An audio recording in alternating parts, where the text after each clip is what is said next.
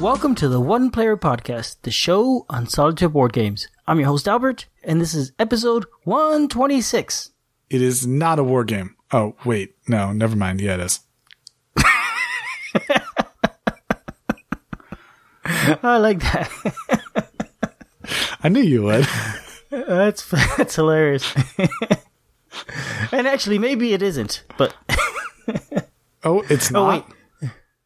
um, um, we could get into that later, or do we get into it now? Because here's the thing: it's not a war game because it's not covering a war. It is covering the rise and fall of a, a nation. Which is a war against all of the outside world. It's a series of wars. That's one big war. Why don't well? it's a- in case everyone doesn't know and didn't read the topic header, we are going to be talking about the GMT game Comancheria later on in this podcast, and Albert and I are already talking about whether or not it's a war game. And for a change, Albert says it isn't. Hi, everybody, and welcome back. By the way, are you here? I didn't, I didn't, sorry, I didn't realize we were on Is who here where? our audience. I hope they're here. And this is Albert, and you are Julius. Hello, I'm Julius. And so, yeah, we are back. Um, it's been a good two weeks, busy weeks as always, but uh, good. Much stuff, Not much has many been play. going on. Yes. Did we talk about um, Sagrada last time? I got my copy in. Ooh. Yeah, we're gonna It have to do fun. I like it. that. I'm glad you like it. Yes. Do you have that now? Have you played it? Uh, I have not yet played it. I know that someone in my local group does have a copy of it. I'm sure I'm going to get to play it. Um, I have played 14 hours of Gloomhaven in the last two weeks. um, so every Wow. time that that person owns the Gloomhaven copy that we are all playing, and every time he's around, we just keep playing Gloomhaven. So I've yet to play Sagrada, but I do really want to play Sagrada. Wow. Okay. So is this Gloomhaven like a campaign? Is it going to reach an end, or is it just? the Gloomhaven is a campaign that's got like I don't know 80 scenarios in it. I don't think you can play every single scenario as you play through the campaign. It does eventually Mm-hmm. reach an end, but I don't think you can have played through all of it. I'm intending on getting my own copy and playing through it with some other people once it comes in August or sometime later than that. So okay. yeah, Darn, you make it sound like an interesting game that I may want to play. It's shame. it's a it's a really interesting game. It's a Euro, it's a Euro campaign game where they've tried to cut down. It's like Descent, but they've tried to take out dice. Mm, okay. That does sound interesting. I like it. It's a tactical dungeon play, dungeon role play, dungeon, quote, dungeon delve game. Okay. How long is a, a single session of the game? About an hour and a half to two hours. Okay. I wish it was easier to organize the whole thing. I mean, he actually went and bought, you know, he went all in and got the wood box from Meeple Realty. And so that's easier to organize, but I, I'm not going to afford that kind of stuff. Mm hmm. Yeah. Those things add up. Yeah. They really do. So I wish it were easier to sort. And I think we talked about that with V Commandos last time, but it is what it is. Yeah. All right. So what else do we have to talk about other than uh, Gloomhaven? Well, I So think we this is have be some the news we Gloomhaven can show. talk about some other things. Yep. Okay. Uh, that's a good idea. The tabletop day is coming up, which is exciting for people that love to play games. Um, a little less exciting if you're like solitaire games because they don't seem to do much solitaire gaming tabletop day. Well, I don't know how they would do tabletop day. I mean, we do have the one player con or the solo con once Yes. we get to Gen Con. Um, but I don't know how you would manage to do tabletop day solitaire because the whole point of tabletop day is to, you know, get together and games? play games and yeah. get cool free stuff theoretically. Yeah, the free stuff, and that's interesting. That is interesting. There's one or two free things I want, but not much else. But I've heard that it, it's weird this year where they've changed how they do that. What do you mean? Did you hear about that? No, I didn't so hear about now. In, in the past, the stores would order a box of and say, "Oh, I want three promo boxes, or I want the deluxe box and the basic box, or whatever, or however many," and they would get the stuff that's in that box. This year, they've changed it up, and the store can order the specific items they want. So say, "I want ten of this promo and seven of this promo, and whatever." And Interesting. Yeah, and so it seems to be a bit of an issue because everybody ordered the really hot games and nobody ordered the other stuff. And so there isn't enough of the really good promos and there's too many of the others. that, and, and, you know, don't, don't quote me on this. This is secondhand information here, but yeah. I, I was unaware that they would do that, and that doesn't sound like a good business thing to do because I imagine that somebody just prints up the whole box that, you know, it, there's something for Clank and for Fuse coming in and for Aeon's mm-hmm. End and for Castle Panic. And so, I mean, all of which are solo friendly games. And so I assume that someone hands all of those things off to be produced all together and then sent off all together doing it piecemeal is going to be an expensive way of producing these things. Yeah. And I, I imagine they did this because the stores were complaining that they didn't have enough promos. And so they tried to make it so that everybody could get enough by, by letting you order the ones you wanted specifically. But it, I don't know. It, you're right. It seems more complicated and more difficult. And, you know, they're promos. Everybody wants them. And they're always a problem because you know no matter what, somebody's gonna be unhappy because they weren't able to get those rare and now hard to find promos you wanted. At least they're not necessary for the game. I don't know what to tell you. I haven't I haven't heard anything like that, but okay. Yeah. Yep, that's what I heard. Um but so yeah, so tabletop day. So I still plan on, on playing some games. I'll try and play something solo. I will try to go to my friendly local game store and play some games. I, I usually it, get oh, there after everything's already gone and done. Oh, uh, it it is also interesting. I was told that uh, at least my friendly local game store this this Saturday is tabletop day.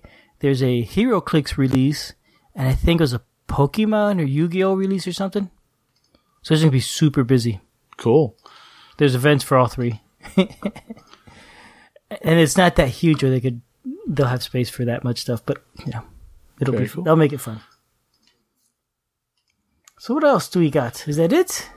All right, and yeah, we definitely need to make sure that we're thanking our Patreon uh, patrons and thank you everyone who's come onto Patreon. That's patreon.com slash one player podcast and become one of our patrons. And we want to and send that's a special, the number one. That's the number one, yes. And we want to send out a special thank you to Ryan Quick, Andy Pritchard, and Thomas Rich, who have become new patrons of ours just since the last episode. So thank you to everyone who's come on and done that. Uh, we really appreciate it, and hopefully it's going to help us get uh, some more consistent coverage of games in the future, especially like this time, which you'll probably hear later on, Comancheria. I haven't had the opportunity to play it yet, and Albert has, and I know that's something we would really love to fix before, you know, in the future. Yep, that, will be that'll be nice. So thank you to everyone on Patreon. Um, I think we have another couple pieces of news too. Uh, I know that Artem Safarov had come onto the guild that was looking for playtesters for Unbroken, which looks like it's going to be a small box game that he's trying to do public blind playtesting for. It's a solo card game. I'm going to just quote the spiel here.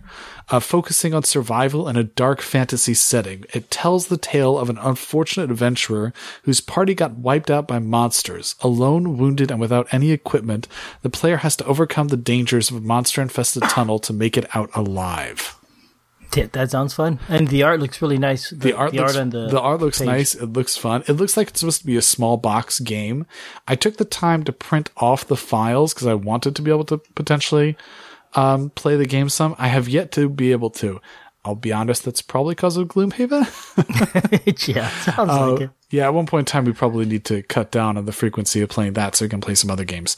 But um, I wanted to get some plays of this in because it looks good. I've had a chance to to go over it and take a look at the rules and the cards and and how it plays. It looks like it's primarily a dice based uh, dungeon crawl type thing where you're trying to run your way through it. Uh, but it looks really good. Looks like a lot of fun, and I'm looking forward to getting to play it some. Yeah, very cool. I, I look forward. I want to hear more about that once you've played it. Well, do people like hearing about board game apps? Because another one got put on uh, Android, so now I've had the opportunity to play it. It's called Card Thief, and I think I talked about Card Crawl before, which is another board board gamey app. Um, these are both not originally they're not board game implementations in app form. They're app games that sort of play like a board game. I guess that's the best way of saying it. But Card Thief is a card game where you are a thief on a three by three card grid and you are moving around and each card has a reverse side. Uh, and so there's a light side and a dark side. And so you have to sneak around and make sure that you're remaining in the dark as long as possible to, um, hide from the bad guys and steal enough money and get through to the next area as fast as you can. Okay. That sounds nice. It sounds like a simple game too. Uh, it is. I I enjoy it. I think it's fun. Cool. So that's my that's a new game that I've had a chance to. I, I played it when it was in playtesting long, long ago, and I know that it looks a lot different at this point in time.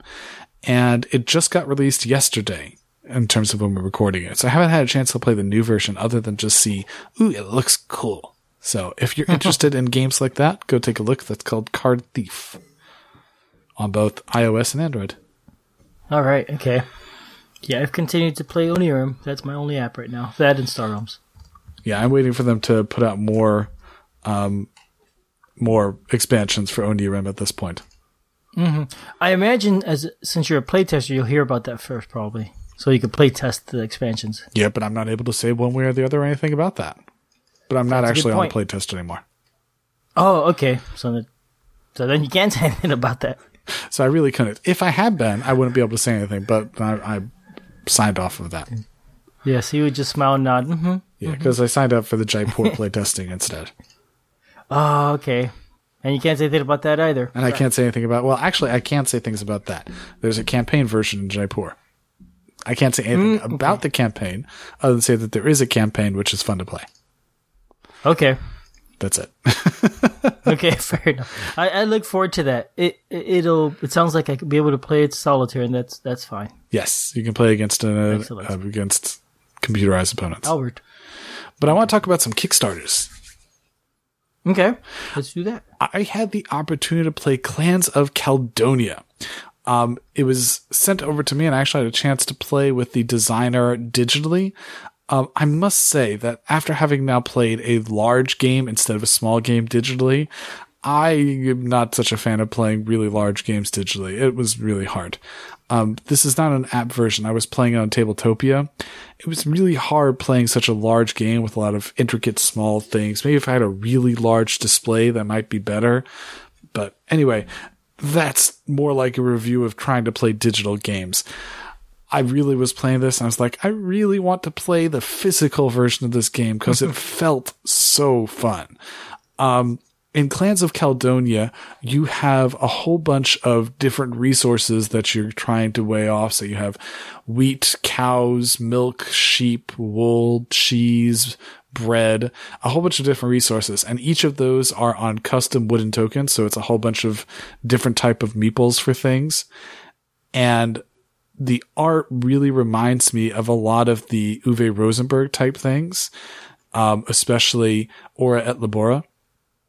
And Okay. you're, the game plays more like Terra Mystica is really what it felt like me. That you're trying to put out resource production of all the different types of things across the board and spending thing. And then you're going back to this uh, the market is interesting because as you buy from the market, things get more expensive. So there's a real, um, invisible hand type economic to it. And you're putting out all these different types of resource production thing all across the board in order to try and essentially at the end of the game have the most amount of points. Mm, okay. And so it has a lot of metal coins. It, I mean, it does have metal coins. Excuse me. It has a uh, the ability to get some metal coins similar to the nice metal coins that you could get with Scythe, which I thought was a nice little touch that they have. But the game looks really nice, and it was a lot of fun to play. I enjoyed playing it. If you're a fan of Terra Mystica, this is like when I we had previously talked about the difference between so if anybody remembers me talking about Loon Architects and Glen More, how Loon Architects sort of felt like a revamped version of Glen More, this very much felt to me like a more appealing version to me of at least of Terra Mystica. Granted, it doesn't have that Terra Mystica cups of power thing, but I like how it's sort of blended together the Agricola and Caverna with Terra Mystica is really what it feels like it's doing to me. Um, with having you do all these resource generation and trying to build up your your resources to fulfill contracts and get points and, and make money. I like everything that was going on here. I very much liked it as as an excellent economic game to to step it up a notch. Very much in line of Uwe Rosenberg. So this one's coming onto Kickstarter, and it's going to be 39 euro if you're interested in getting it. And I I enjoy playing through it digitally, and I'd like to get a physical copy of it personally. Uh, another game I want to talk about is Petrichor, because this one is just really unique in the theme and the look of it. Petrichor, which apparently is the pleasant earthy smell after rain. This is being done by the same people who did Anachrony and Trickerion. This is a lighter game, unlike Anachrony and Trickerion. This is a lighter game where you are a cloud. And your goal is to grow crops. and you want to be responsible for the most most crop growth. And you use the four different types of seasons, I suppose, wind, sun, water, and cloud to take actions and go around the board and vote to have other things happen. And the water droplets, which are the small glass plastic beads, go in these cardboard cloud bowls and you'll move around your water droplets around the board and put them onto the crop tiles and do sort of an area control type thing with the crop tiles. Really unique theme. Really, really unique theme. Mm-hmm. And an awesome look to the game. If you're the sort of person who, who wants to have something really pretty sitting on your table, I think this is something you should definitely look at. Um, Petrichor. Make it rain. so this is another one that's also on Kickstarter. And I'm going to say if you want a copy of just the game, it's $45. If you want the expansion, it's $55. And it's going to be ending on May 9th. Yeah, that's not bad. You know, the, the, the game box is all white, right? With a, just Right. a picture on the front. And there's a lot of the games like that now. The first few I saw were very striking, right? You know, like, uh, It's an attractive style. I think the board art matches it too, because the board art is primarily white. All the tiles are primarily white. It matches the art style. yeah. The, the, I feel that that style started for me to get a little bit watered down for whatever that's worth. Uh, another thought is, is I've always thought the idea of being a cloud would be really cool. You know, someday I'll reincarnate as a cloud. I, however, and I will go on record as saying this. I really do mean it. However, I don't think clouds could care less about the growing crops. so I, fi- I personally find the theme a little hard to accept. Really? How much Disney Because movies that, do you yes. watch? The It's clouds really anthropomorphizing clouds. It- You're I guess you're anthropomorphizing right. clouds. I don't know. I mean, I'm amazed that this is the kind of thing that gives you trouble, Albert. That's really what I have to say. like, really? That's where you have issue is is the fact that clouds don't care? They, they don't care about the plants. I mean, they, they just don't. Okay, Albert, you're weird. you're just that now you're just weird. And for the solo rules, by the way, it's essentially a um AI set of cards, sort of like the Automa type cards, trying to test out and see how it goes. And it came with the base of the game. It was not a stretch goal, so I was happy to see that get in there. Mm-hmm. And so you said petrichor is an actual word meaning the smell of the rain? That's what they claim on the Kickstarter page. The pleasant earthy smell after rain. Okay. And that is apparently caused by uh, ions in the air or something like that at the time. I have no idea, Albert. I, I heard this somewhere the other day. I don't remember where it was. Some, I think it was like some podcast. Some podcast. And I don't think it was game related or anything. Some you go. podcast. Yep. Exactly there. Anyway, that's Petrichor. And if you're a fan of watching up and coming games coming on Kickstarter, uh, you may want to act quickly on Rise to Nobility. Now that unfortunately we're covering this late, so it's only going to have about two days left by the time when this uh, when this episode drops, so you may not have a lot of time to grab it. But it is a dice slash worker placement game where your dice are your workers, similar to Euphoria and that type of thing, and you're placing it around and controlling areas and building buildings in a fantasy setting. Um, pretty game, one to six player game. Keep an eye on this one if you're looking for that sort of thing. But I'm mm-hmm. not going to cover too much because we probably might have missed the boat on that one. Sorry, listeners. Yep. Sorry about that. But Albert and I get to talk about it right now, and you know, And maybe maybe I'll it. try and convince Albert to back it. Ain't gonna happen. This is a no backing week for me. no backing week. Yeah. I spent enough money right now. I think I'll pass. Thank you. So, uh, just before we get into talking about Comancheria, actually, um, I wanted to take a brief second, I guess maybe to climb on board a soapbox. Um, and I wanted to talk for a second about, I guess I would call it managing expectations. That, and maybe this is something that more is just about my personal opinion on how to design games or how to develop games.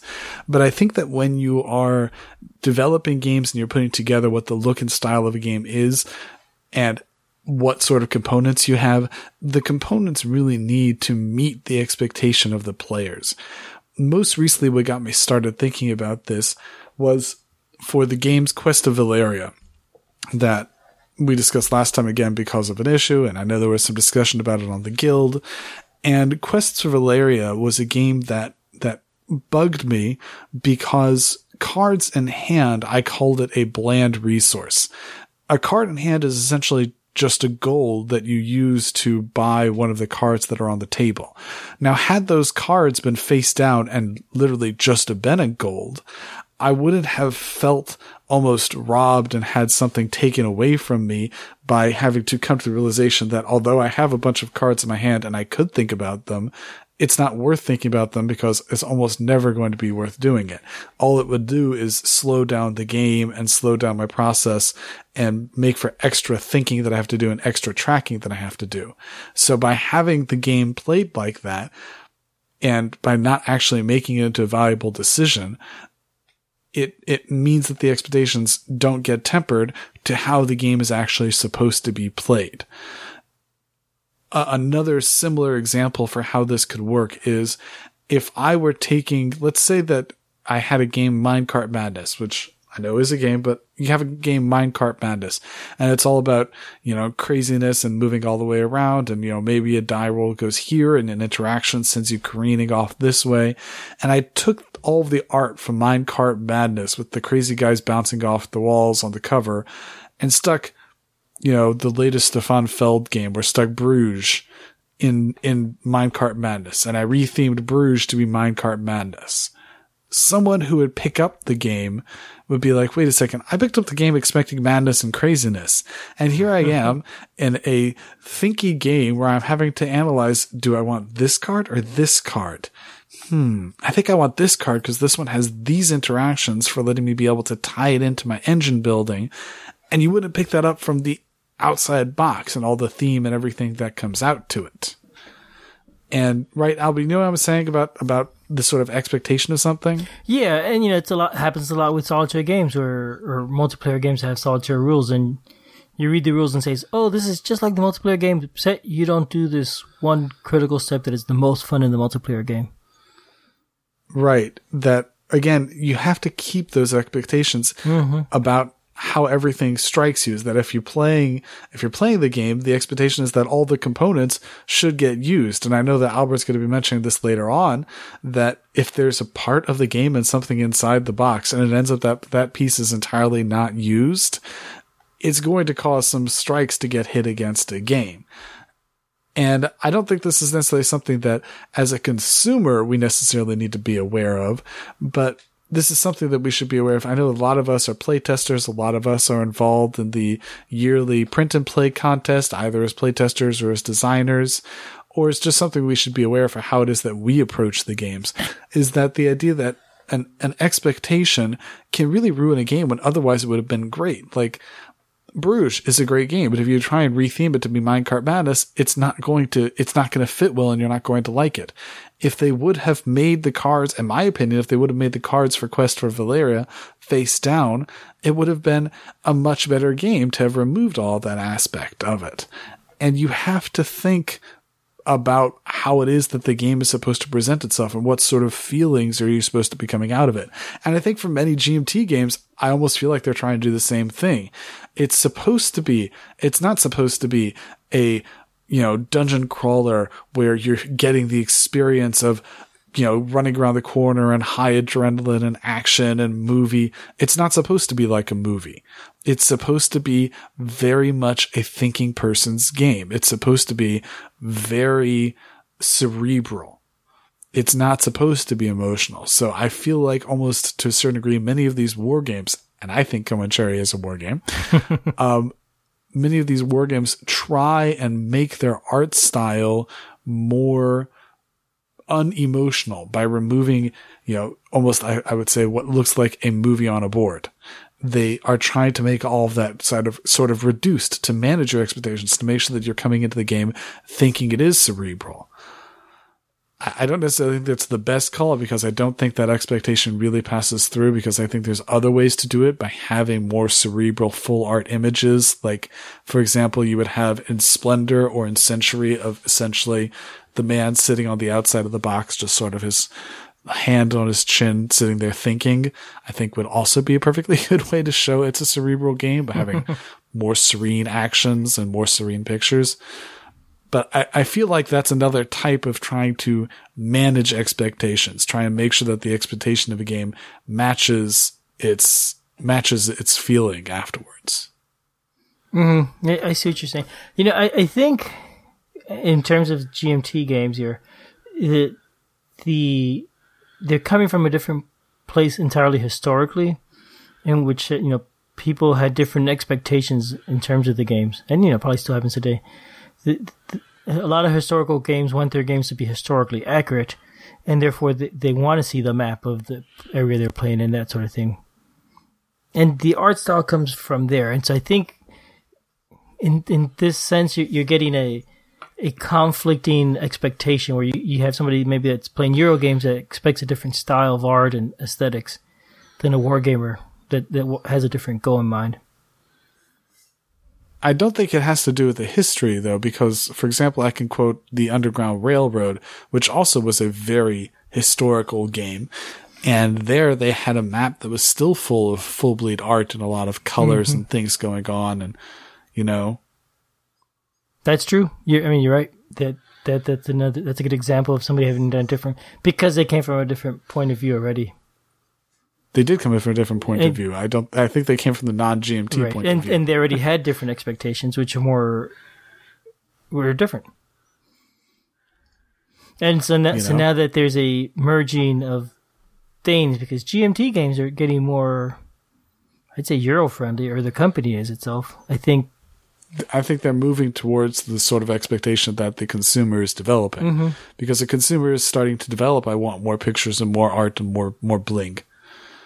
Yep. You know, like Sagrada is an, Sagrada is another one, another example of something that sort of manages your expectations that I'm trying to present to you that, you know, this is a thinky game. This is something where you're going to have to sit and weigh the elements and aspects of the game and figure out where your dice are because there's a certain amount of calculus that goes into it.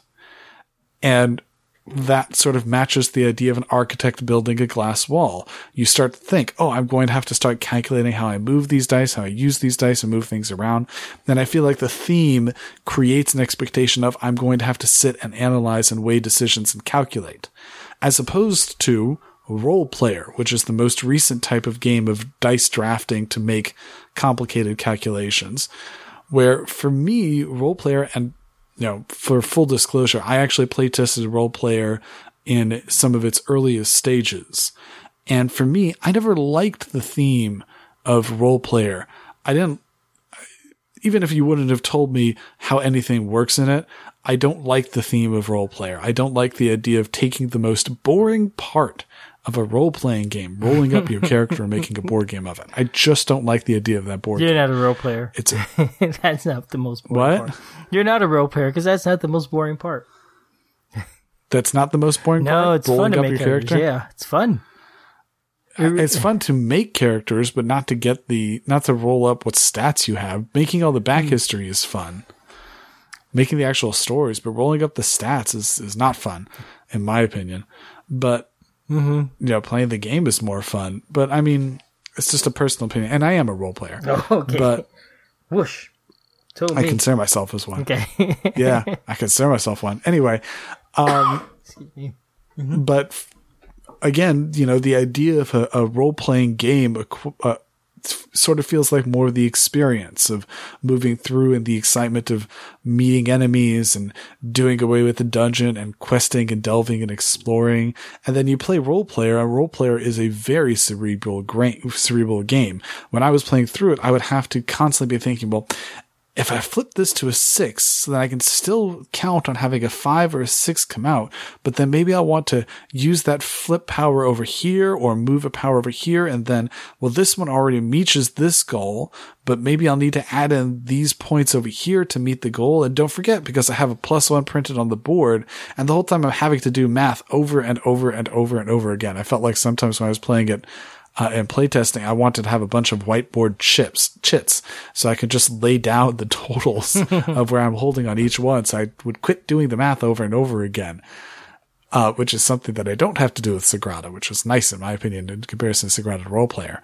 But for me, when you tell me I'm here's your theme, you're a role playing character getting a thing, but then you don't actually get to use the role player. You don't actually get to go have any adventures. You don't get to go fight any bad guys. And for me, like, well, but I have dice. I have a character. He wants to do things, but he's not going to do anything. He's just going to be, he's just going to be here. For me, that just doesn't match the expectation that I'm looking for when you tell me I'm a role player. Yep. Yep, I see what you mean. as a as compared to Sagrada. If it had been a cons- if if Roll Player had been a construction game like Sagrada is a construction game, I would immediately think, "Oh, now I'm going to have to start weighing and calculating and measuring and preparing." But there's no construction unless you take a very abstract version of construction. Yeah, I built everything out of dice. Well, I meant like building your character as a construction, but that's a very Yeah, yeah. unique sort of whiteboard for talking about construction. No, I know. Yeah, so these are these are thoughts that I've had. So I, I, I'm I'm on my soapbox here. yeah. I mean, that's great points. People should really think about the context when they're- they're designing a game, and, and the expectations that, that the buyers are going to have. Absolutely.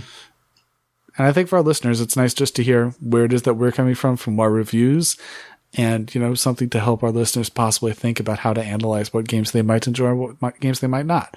Because if as you're listening to this, you're like, "Hey, that's a really good point," you may want to think about your next game purchase of, "Well, does it meet my expectations, and will I enjoy it?" Mm-hmm. All right, so let's go on to Comancheria. All right. So actually, this today's game is uh, published by GMT and designed by Joel Toppin. It's on the rise and fall of the Comanche Empire. Um, Who are the Comanche? the Comanche were uh, a tribe of Native Americans living in the Southwest who um, they, they, they tend to be aggressive and, and fight a lot, and they grew in power and and rose. But then with the you know the Mexicans and Texas and America, they eventually got defeated. Well, one thing that I found interesting actually is is I read this and I read the description. It really made me think a lot. And maybe I mentioned this already of um like the Khans and and the Mongols and so all, all that that came out from the plateaus of Eurasia and attacked Rome and China and all the different areas empires later on. Okay. I, I kind of imagine that if it had been a similar setting, this would have grown to be a very huge empire, and and passed in, in the later on like all the other ones seem to do. So so it was really neat, a neat historical subject. But I am sort of digressing here. Just a touch. Oh, yeah. it it is worth mentioning that this game is similar to Navajo Wars, and it is a it, it is a re-implementation of the a lot of the mechanics from Navajo Wars, which is a game we covered, or I guess I covered way back in episode 50. And so if you want to know more about that game, go back and listen to 50. Actually, that one's a good episode. It has an interview with Joe Toppin. Then we talked a lot about that game. It was a very interesting interview, actually.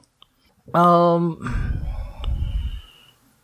so the rules of this game, um, you know, it's a GMT war game, so so it's gonna have a lot of rules. It's 24 page rule book plus, and these are dense rules plus 10 dense page 10 wait a minute, plus 10 dense pages of walkthrough to teach you the game, and then another 10 or 12 pages about the design notes. So there's a ton of reading material in here. Lovely. Yeah.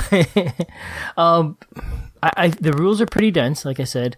You know, you, you read them and, and they're going to have a lot of detail. They're not like the older rule books that tend to be very redundant, where you could find things repeated over and over.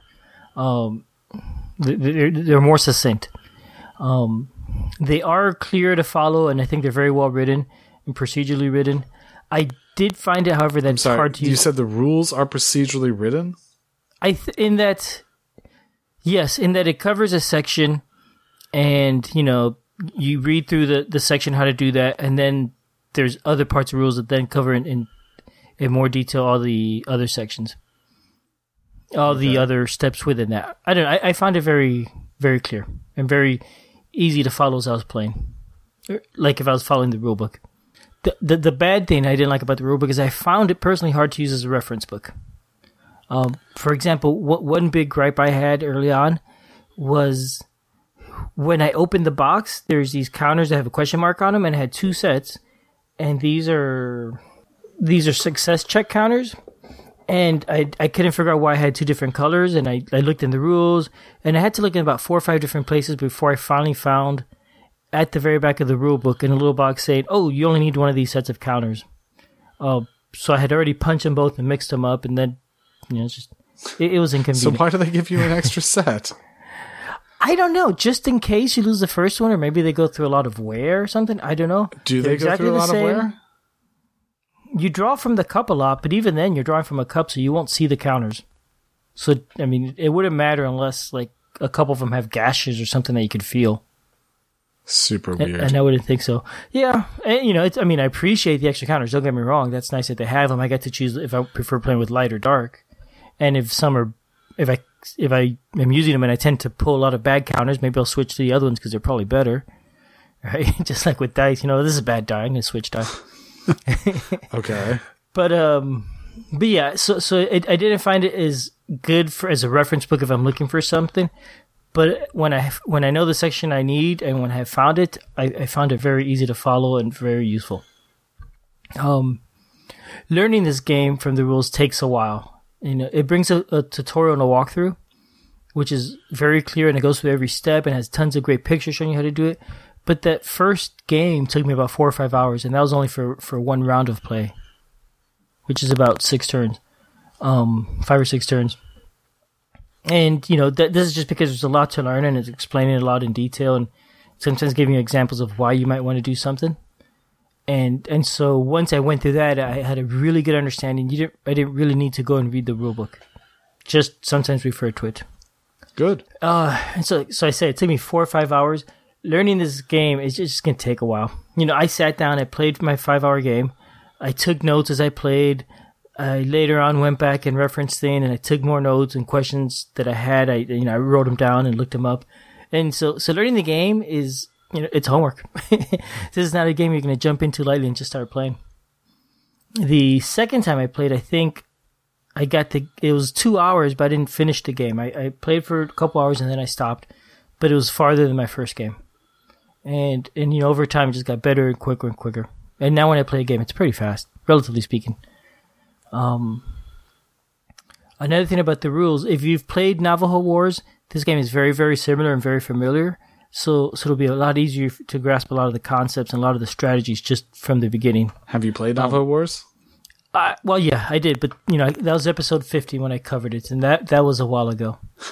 so it's probably been about three or four years. Wow. Yeah, Do you still have it? I still have it. You know, and so You I pulled it out it? to. l- No, I haven't had time to play it, uh, and you know it's been so long now that it'll be really hard to get back to it because I would have to relearn the entire game. And you know, it was like this. It, it takes a while to learn it. It's not something you learn easily and quickly. Okay. Um, so I did pull it out to kind of look at it and compare it, and you know, and say, oh, what do I like better of the two games? You know, and I looked at it, honestly, I had no idea. I said, I can't, I'm not gonna be able to do this. I'm gonna have to learn two games to cover this one and, and compare it. What did you Um, use to learn the rules? So I used the playthrough. I read the playthrough book. You know, I mentioned it before. I, I was home with the flu, and so one day I pulled out the game and I just sat there in my pajamas at the dinner dinner dining room table and, and learned the game and walking through it. And, you know, you set it up and it tells you what to do each turn and which counters to move and why you're doing this and that sort of thing. And that was the only thing you used? Mm-hmm. Okay. Yep. I know there's also videos and stuff, but I tend to not watch videos. You know, I just don't have interest in them. They, I have tried watching like walkthrough videos, like Rodney's, what was it, How to Play, and or Watch a Play, whatever it's called, and I don't have the patience to sit through 20 minute tutorial. I don't know. So yeah, there you go. Um, what was I saying? So yeah, so the, game is similar to Navajo Wars. Again, if you know those rules, it'll be easier to learn these. But there are definitely some differences, in, especially in terms of like the events and how the enemy movement works. The the player stuff is sort of similar. Um, so the components, these these are there's a typical GMT game, right? So so if you're you know used to GMT games, you kind of know what you're getting. It's worth noting that the typical GMT game is a lot better in quality than it used to be. The older games would always have uh, paper boards and those small little tiny like half inch counters and stuff. Oh, Yeah, I was going Now- say, saying something's a GMT game used to not be a sign of distinction. No, it wasn't, and it's to in some regards it's still about the same, uh, but definitely they have improved. Many games now bring mounted boards. This one did, for example. This is a huge mounted board, in fact. Yeah, it's pretty big, and and that being said, it was still kind of crowded sometimes. That was interesting. Um, and I will get that to more of that later when I talk when I compare it to Comancheria some more. Um, where was I? And so yeah, so so it has a lot of counters. It's two counter sheets. Um, many of them are those small. I think these are three quarter inch counters, maybe half inch. I don't remember exactly. Exactly, and there are also some hex shaped counters, which is nice. It's a little bit different. And those are like for the different settlements and the different uh, villages. Um, I found sorting through the counters at, at, at least at first until I figured out how to organize it was very tedious. Um, and the first few games setting up just took forever trying to figure that out. Uh, the actually uh, worth mentioning here, the playbook says before you first play, punch out all your counters. I think that was a big mistake. I think the Oh, first really? time you play, don't punch them out until it tells you to use them. Because it, it'll be easier to keep it organized at first. Otherwise, you're going to have tons of counters to go through. It'll slow down your setup. Um. So yeah, the counters. The I already mentioned. I don't think I could do it that way. Just for me.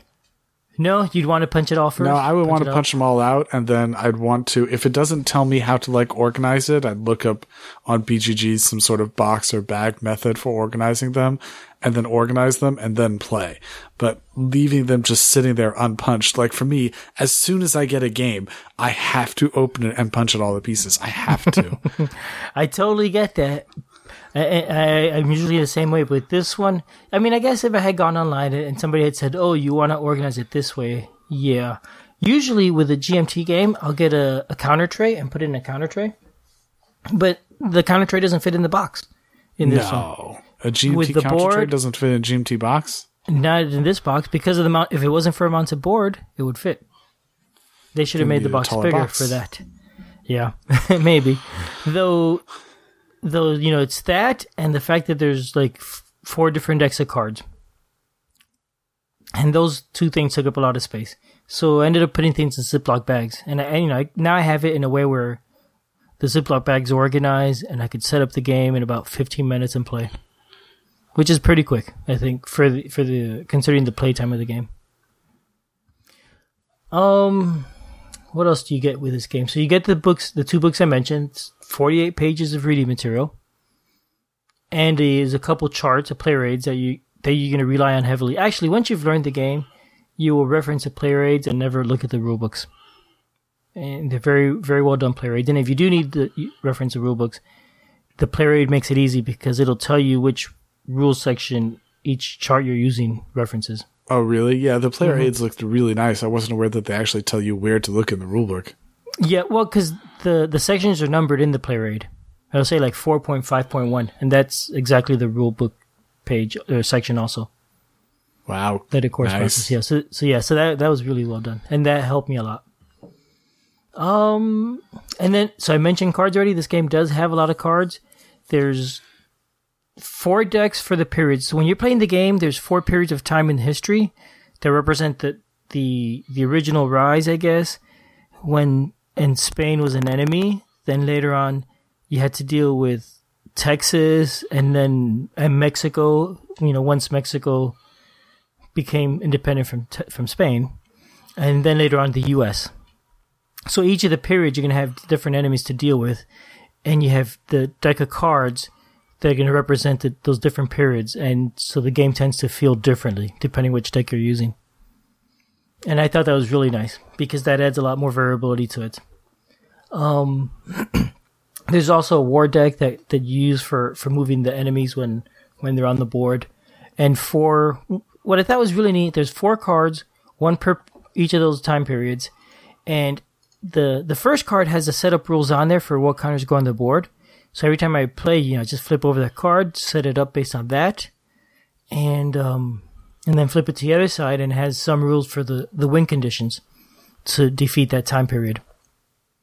Um, if you're playing a scenario that you're playing multiple time periods, once you defeat the time period, you discard that card and then draw the next place the next time period on there and keep playing, which which handles it really nicely. In uh, Navajo Wars, the the victory conditions are in the rulebook, wherever the scenario setup is. So it's a little less convenient. um. So yeah. So those are the components. Oh, and there's three dice. I didn't mention them, but they are there. The the do gameplay. Like, do you mm-hmm, like the Do you like the art style and things on it? Does it? How, how much pop does it have? Is this going to be something that actually attracts people because of the components? I thought the arts the art's okay. I liked Navajo Wars a lot more, actually. And because of that, I found this one just okay. I think if I hadn't seen Navajo Wars, I'd, I'd be much happier with this one. I'm sorry, yeah, if I hadn't seen Navajo Wars. Um, that one to me just looks much, much nicer. This one is more functional in, in the design. Um, yeah, actually, comes to think, the cards I think were nicer in Navajo Wars all around. The counters, the the board especially, they had like these pictures of stones on it. But they're, they're both decent. The okay, so the gameplay, um, you know, like I said, it took a while to learn the game. The game takes a while to play. I find that as I'm playing this game, I am able to actually make long term strategies. Um, which seems a lot of games lately have that I've played have not been like that, where you really don't have the opportunity to make strategies because each round you're just reacting to what's going on. Um, and so in this one, I'm, a- I'm able to make long term strategies, and then each turn I do have some tactical situations I have to deal with, but I'm still dealing with them in considering how it's going to affect my long term tactics. And I thought that was really interesting. So I like that a lot about this game. Um, I I also like the enemy instructions. You know, and this came from Navajo Wars. The way you have these counters, as you when when you take the enemy's AI, the AI's turn, you have these counters and you slide them over. You always use the top counter, and you slide them over, and then all the ones that are at the top kind of move to the bottom, and so it sort of mixes up the AI's order. And it, you know, it's very efficient and easy to see what's coming up and, and plan for. Um. So you're saying that's a that's a positive of the graphic design, not not about the mechanic. No, it's the mechanic. The graphic is not so much a graphic design. Actually, in uh in Navajo Wars again, I found that a little bit easier because you you had one enemy, so you had one set of counters that you're moving back and forth, and so it was easier to visualize in there. In this one, you actually have four potential enemies, um, and so the counters end to be a little more crowded, and the graphic can't kind of show you how they move it as easily. Know, it's still very functional, but it's just a little more crowded there. Okay. Um, now, what one issue I do have with this is the playtime is really long. You know, once I've learned the game, now I've got it down. Each period seems to take about two hours. What's Um, a period? The game has four periods. It's about about fifty years. So you um, don't know if you've won until you go through all four periods, or So if the the first scenario is just one period, and you're gonna play it, and each each game you, you have a turn which has different phases. You know, has enemy, has the turn, the part where you do stuff, and then the AI actions at the end. Um, after at each turn, after starting with the third one, you're gonna roll a die to see if an and um what is it called? Um, a passage of time turn happens. If it does, that sort of and that turn will end the round when the passage of time happens. And there's a bunch of things like clean up, and you could advance create a new rancheria, which is um like a new village. um, where was I going with this? Where was I going with all this? I had asked you about length of time and about a Yeah. period and what happens in a period. Okay, so so a a single period. It's a good thing I'm here, Albert. Thank you. so Old age so the game is going to have multiple of these rounds. At the at each time you have a round, um, the passage of time is going to move forward. At some point, you're going to reach the the third round, and you start rolling dice. And if you roll under the the round number, then you have a victory check. And at that point, you check to see the victory conditions, and if you have met them, you have succeeded at defeating that period. Um, and and so that's how the game would go. So it's about, I'd say about an average of four to five rounds is is a, f- a full period of time. Um, and as I said, the first scenario is just one period of time. So at that point, you you look at your card. If you met the victory conditions, you won the game. If you did not meet the victory conditions, you lost the game. And, You know, it's very black and white. but you don't if find that out until after all the periods for the scenario. for no for that for that one period. And if you're playing a game with multiple periods, if you, you did your victory check and either you defeated that period, you move on to the next, or you lost a period, you just lost the game. Well, how satisfying is it to play just one period? Uh, I, I wish I could try more of them because it takes two hours. It is really hard to get to get more than one period out because a, a full four period game I think should take eight hours if you win each round, each period. Right? Because that's the thing. I could say I'm going to play the whole campaign game and reach the first victory condition and fail, and I just lost the game. so I'll never get to that second, much less third and fourth. Um, I have not played a game where I played more than one period. I think it would be interesting and you know be very epic, definitely, but it would just be really, really time consuming. If I could leave the game out and set up and come back, you know, every couple days to play it, that would be really great. I would love to do that. Just to get one of those nice gaming tables. Or sure, that's only a few thousand dollars, right? Yeah. Ah, that'd be nice. That would be really nice because I could do that. I'd set it up, and then the cats could come in, and the kids could come in, and nobody messes with my game. and that's what you, you know, that's what you really need for this to work. As a matter of fact, I was playing today, and you know, it was I was playing the one scenario that starts in the third period, and and that did feel very different than the, the other scenario that I've been playing. But you know, every once in a while, the the animals would come by the cats would jump on the table and I got to deal with them, or the dogs when I go outside or something start barking, or my kids need something like oh I don't know lunch or whatever, and and things would happen and that just kept distracting me from the game. And finally got to a point where I realized there's no way I'm going to win the game anyway, and I'm sort of lost track of where I was in the turn because of distractions, and so I just had to give up. Um, so the, the gameplay, I mean, it's interesting, but it's long, and you got to dedicate some time to this game for sure. Um, now I said there's a few different scenarios. All of them but one do start you on, on the first period, which is 1700 to 1750. Um, the first scenario is just one period. All the other ones are longer, either two, three, or four. And then there's the one scenario that starts you on period three and goes through period four. Um, the Joe had mentioned, I'm not sure where if I read this. I think I read this that uh he may be trying to come up with a way to ha- to let you start in the other periods and just have more scenario options, and that would be really nice. It'd just be a matter of coming up with the setup, because each card tells you its victory condition. I mean, in theory, I could play any one period to its victory check and call it a win or a loss. I just need to know how to set up the counters for the beginning of that period. And that's the one question. And when I played the scenario with the third period, that worked really well. Now I'm probably kind of getting too deep into the details here. Let's move on.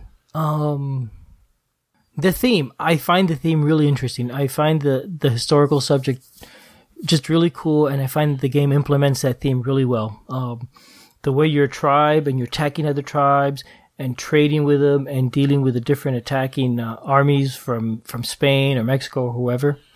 I thought I found that was all very well implemented in the theme or in the mechanics. Um, and I thought I think the art is really nice and works well with that too. Uh, I also think that the four decks that you have for each period of time being different really helps out a lot because it changes the way the game feels. The first game does not have as much interacting with, with the different enemies. The the first period, the later periods have a lot more interaction in those Are, decks. are you saying it helps keep the replayability high so that each one feels different? Or are you saying the theme, the interaction with the the theme is better because a little bit of bo- i mean it's both the theme because um because each deck is different each time period feels different and so i think that adds to the theme because it's it's you know more or less historically accurate but it also just adds to replayability because each game can be very different. You know i've had games where where i'm getting attacked a lot by different enemies because of the cards that i've drawn and the the counters that i've pulled and other games where it happens very little. And, and there's a ton of variability in this game in terms of the AI counters and the all the different decks they're using. Even in one period, you got the the period deck, you got a war deck, and you got the AI counters to deal with, and the chits to deal with that all affect the game and add a lot of unpredictability to it, a lot of chaos. Um, so I did say I, I did some comparisons of this to Navajo War. So let me give you a, a list of Just a few so far. Hmm? a few. Just a few and, so and I've gone into them already, haven't I? So, so the first one, I think the one I've mentioned the most is I really like the art a lot better for Navajo Wars. I think th- the board is just prettier. Um, And I mean, even the even the the front of the board, it's black and white to Comancheria it looks, but not in Navajo Wars. It it is not black and white. It, it is color, but there there's not as much color. Um, Navajo Wars, for example, has art on it that is purely aesthetic. A huge corner of the board that just has some stones and things on it. They're just totally decoration. Um, I find it funny that I look at games like Rise to Nobility, which the whole thing is full of beautiful art, and you're saying one corner of the board has stones for decoration. I'm like, um, it, who's missing the memo here? Who's missing the memo? you know, it, it's a different aesthetic sense. I've I've heard comics people before say, "Wow, look at this war game map! It is beautiful. I'd love to frame this." And you know, and I have the same reaction you're mentioning. It's like it looks like a map. I mean, I guess it's nice. I, I don't feel the same attraction to it. I think it's just there's you know, war gamers tend to have a different sense of aesthetic, maybe. I guess. Whatever. Yeah. Um. But but I do, like I said, I do prefer the art for Navajo Wars War gamers. even the box, I like the art box better in Navajo Wars. I don't know. I, I thought I found the cover more striking in that other game. Um, you know, again, this is aesthetics. So it's just a personal preference. The and much of the, all the differences probably are most of them. The Navajo Wars has a cube bag that you draw from for events, and as you draw stuff from that cube from that bag, some go back into the bag, some go onto the board and they're left out, and may come back in later through different actions, uh, player actions or, or game events. And I, I love the, that cube bag. I think that's really interesting. Comancheria does the same thing, but with chits. Um, less exciting. uh, also, the chits are simpler, but they, they simplified the game a lot, I think. Um, that's one of the other differences. Navajo Wars is more complex, the way the AI moves, the enemies move is more complex. The the cube bag is more complex. Um, I think a little bit of the t- passage of time events are a little more complex also. So Comancheria is is simpler Like to more play. complex as in harder to understand, or more complex as in not. Not necessarily harder. I mean, a little harder to understand, but it just adds more more housekeeping and that sort of thing to it. I think, and more Okay, so not more depth. Mm, maybe yeah. I mean, like the the cube events. I think the cube bag from Okay. Navajo Wars added more depth and more Well, let me let me, let me put it to you this way: Is it good to have more complex, or not good to have more complex? I I think that's up to the player. For myself, Oh, I think the, you? the less complex would make the game more accessible because I'm already saying that the, the two hour playtime is a bit of a stretch for me. So a- adding complexity would be a challenge. Uh, somebody that doesn't have an issue with that might prefer more uh, and just want more to it. So yeah, I, th- I think that that's up to you. Um, I like the bag uh, uh, and how that worked, but you know the the more streamlined play I, I appreciate. Uh, the Comancheria again, I like how the setup and win conditions are described on the cards instead of in a rule book. I that's just it's in front of you the whole time. You could always reference it to whenever, you, anytime you want in the game, instead of having to flip to that book and you know find the book where they put that book and what box is it and whatnot. So so that's just nicer and more well done, I think. Um, I mentioned I like the box art better Navajo Wars. Um, I also like the the dice in Navajo Wars are nicer. You know, that one were like Okay, speckled just- dice. Let me just cut. Let me just cut to the chase here. Which of the two do you recommend for someone who doesn't have either? Uh, one more thing, and then I'll get into that. The AI in Comancheria, it's worth noting, it is simpler. Um, and that's when the enemy moves. It, the the AI in Comancheria, each turn the enemy just moves towards you a space. You draw a card and it tells you which enemies to move, and you move them. The the one in Navajo Wars was complicated in that you you put all these counters on the board and you kind of stretch it, out, and it's just I don't know, just more fiddly. I thought. Um, and finally, Comancheria. I found the board is more crowded. Navajo Wars had more open space and stuff that you don't use for anything, and yet the game felt less crowded to me. So, so yeah. So, do you need both games? That's the first question. Um, if you're interested in the historical aspects of the game, I'd say yes. Both games are interesting, and they both are good historical simulations about different but closely related periods. So, you know, it'd be interesting to to have both and play through them and see how the two different Native American tribes interacted with the, the cultures around them and the encroaching uh, Americans and Spanish and whatnot. If you're not hist- interested in the history of the game, I think one is just fine. You don't need both. Um, they're not that different. Um, if you had bought one and you played through it and, and you're, you think you've played as much as you can get out of it, but you want more, then I'd say then get the other one. Um, which one would, should you choose? I think that's a hard choice. You know, I've already told you a little bit about the differences. I think it, it, Yeah, if you want the complexity, Albert, I asked you five minutes ago. What do you recommend? what do I recommend? Personally, I Yeah. I preferred Comancheria because it was more streamlined. I think they're both great games. I really like them both. Um, I think it's a very personal choice, but I preferred Comancheria myself.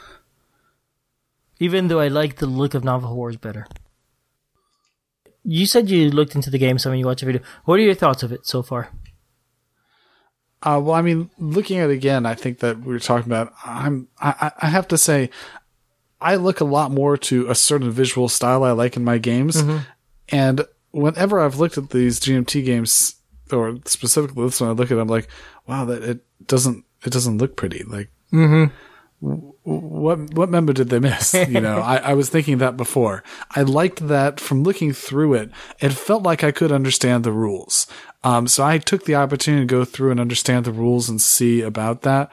And it looks like I could understand the rules. Now, that again, I didn't take the time to sit down and try and draft it all out to make sure I could understand the rules, mostly because after having played, like we talked about before, Clans of Caledonia digitally, I just didn't want to try playing this one digitally. Oh, this is like twice as complicated, four times, who knows? But um, I, I felt like it. The rules were understandable. I liked that again. They had the um, how to play box that how to play rule book that goes through and basically has a tutorial for how to do it. I like that they did that. But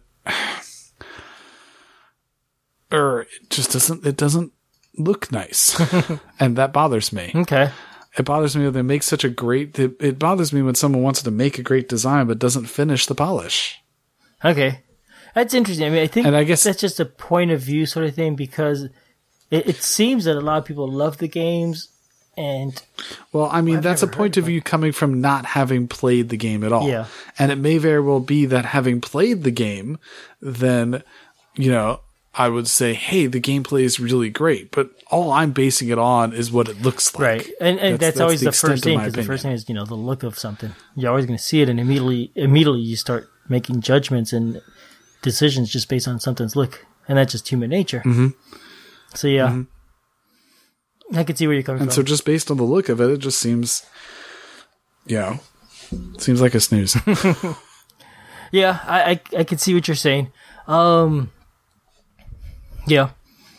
Um. So my final thoughts on the game. I really enjoyed this. I, I found I had a great time playing it. It it was a bit of a chore and a learning process, but it was, it was not a chore. It was a project, and it was a fun project. I enjoyed it. I enjoyed the whole process of learning the game and taking notes to figure it out and whatnot, and and going back and you know my wife kept looking at me like I'm weird because I'm writing notes about how to play the game so I could learn it. and uh, it was just neat. Um, the the gameplay is interesting. It's challenging. Not every you know, it's not going to be easy to win. I think. Out of the six games I have managed to play, I've only won one.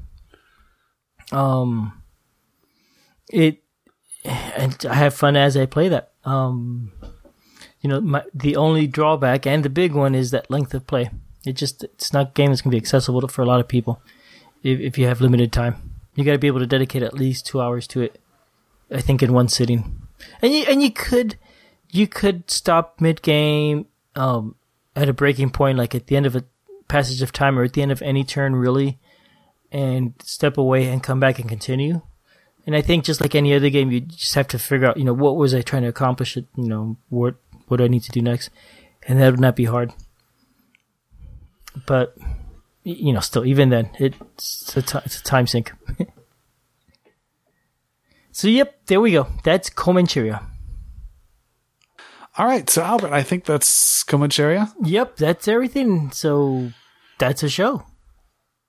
All right. Thank you, listeners. Yep. Uh, you know, appreciate everyone coming in. And again, we really appreciate all of our patrons. We can't thank you guys Uh-huh. enough for coming on, supporting us. And we, you know, we want to appreciate all of our listeners too. We appreciate all the feedback we get. Everyone coming over to come chat with us in the Discord. Uh, take the opportunity to tell us about your thoughts and feedback on Comancheria or my soapbox about meeting expectations or, you know, any other aspect of solitaire gaming. Who knows? All right, people, thanks for listening. Night. Thanks for listening. We love feedback, so we love hearing from you. You can reach me at julius at oneplayerpodcast.com or jlbird on BGG, and Albert can be reached at albert at oneplayerpodcast.com or fractalute on BGG. Our website is oneplayerpodcast.com with the number one, and we're also on Twitter at oneplayerpodcast. The intro music is copyright Angus, can be found at jamendo.com. The transition music is copyright by Dan El Duce Pancaldi, whose page is at donpancaldi.com. The One Player Podcast is protected under a Creative Commons share alike license. Thanks for listening.